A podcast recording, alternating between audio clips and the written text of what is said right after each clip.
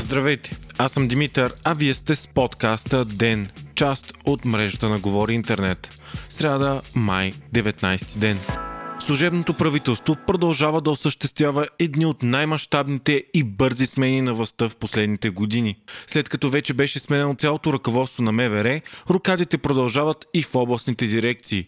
Днес министрът на вътрешните работи Бойко Рашков обяви, че освобождава от поста директор на столична полиция Георги Хаджиев. Причината – насилието над протестиращите миналото лято. Постът напуска и директорът на областната полиция в София.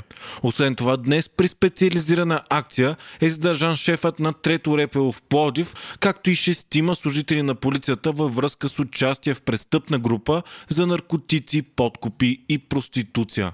Министър Рашков обяви, че предстоят още много рокади в областните дирекции на МВР. Освен това, министърът два пъти каза, че съжалява за думите си от вчера че би отстранил двама журналисти, ако беше шеф на BTV.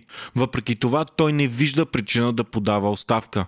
Преди малко пък, говорителят на служебното правителство Антон Кутев обяви, че е взето решение да бъдат сменени всички областни управители в България.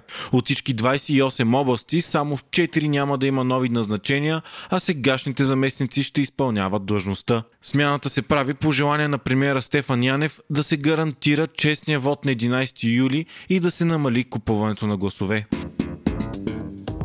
Централната избирателна комисия обяви списъка на местата в чужбина, на които ще се образуват избирателни секции за предстоящите избори.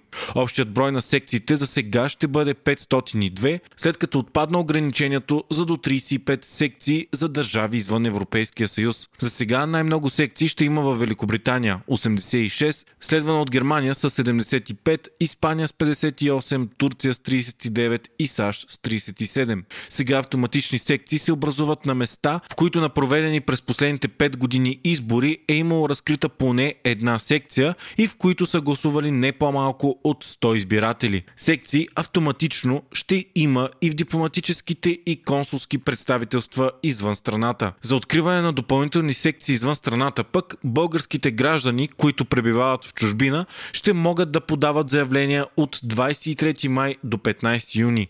Изискването е да се съберат минимум 40 заявления, а не 60, както беше до сега.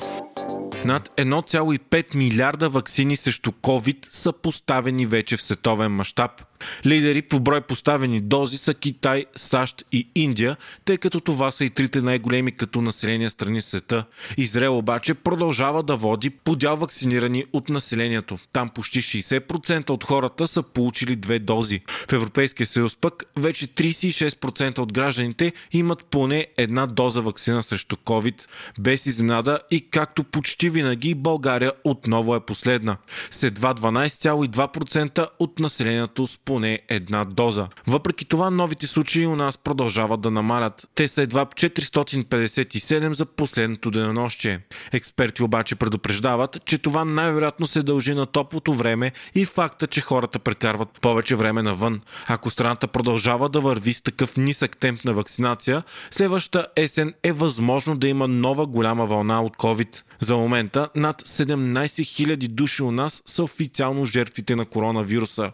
Истинският брой на директните и индиректните жертви на вируса обаче най-вероятно е много по-висок. Само за последните 3 месеца на 2021 година у нас са починали с почти 7500 души повече, отколкото първите 3 месеца на 2020 година.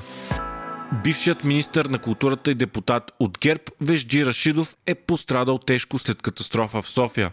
Катастрофата е била между три коли, а автомобилът на Рашидов се е обърнал на трамвайните релси на кръстовището между булевард България и Гоце Делчев, където движението в момента е затруднено.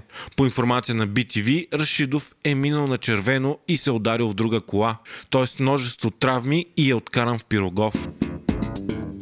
Вие слушахте подкаста Ден, част от мрежата на Говори Интернет. Водещ бях аз Димитър Панайотов, а аудиомонтажът направи Антон Велев.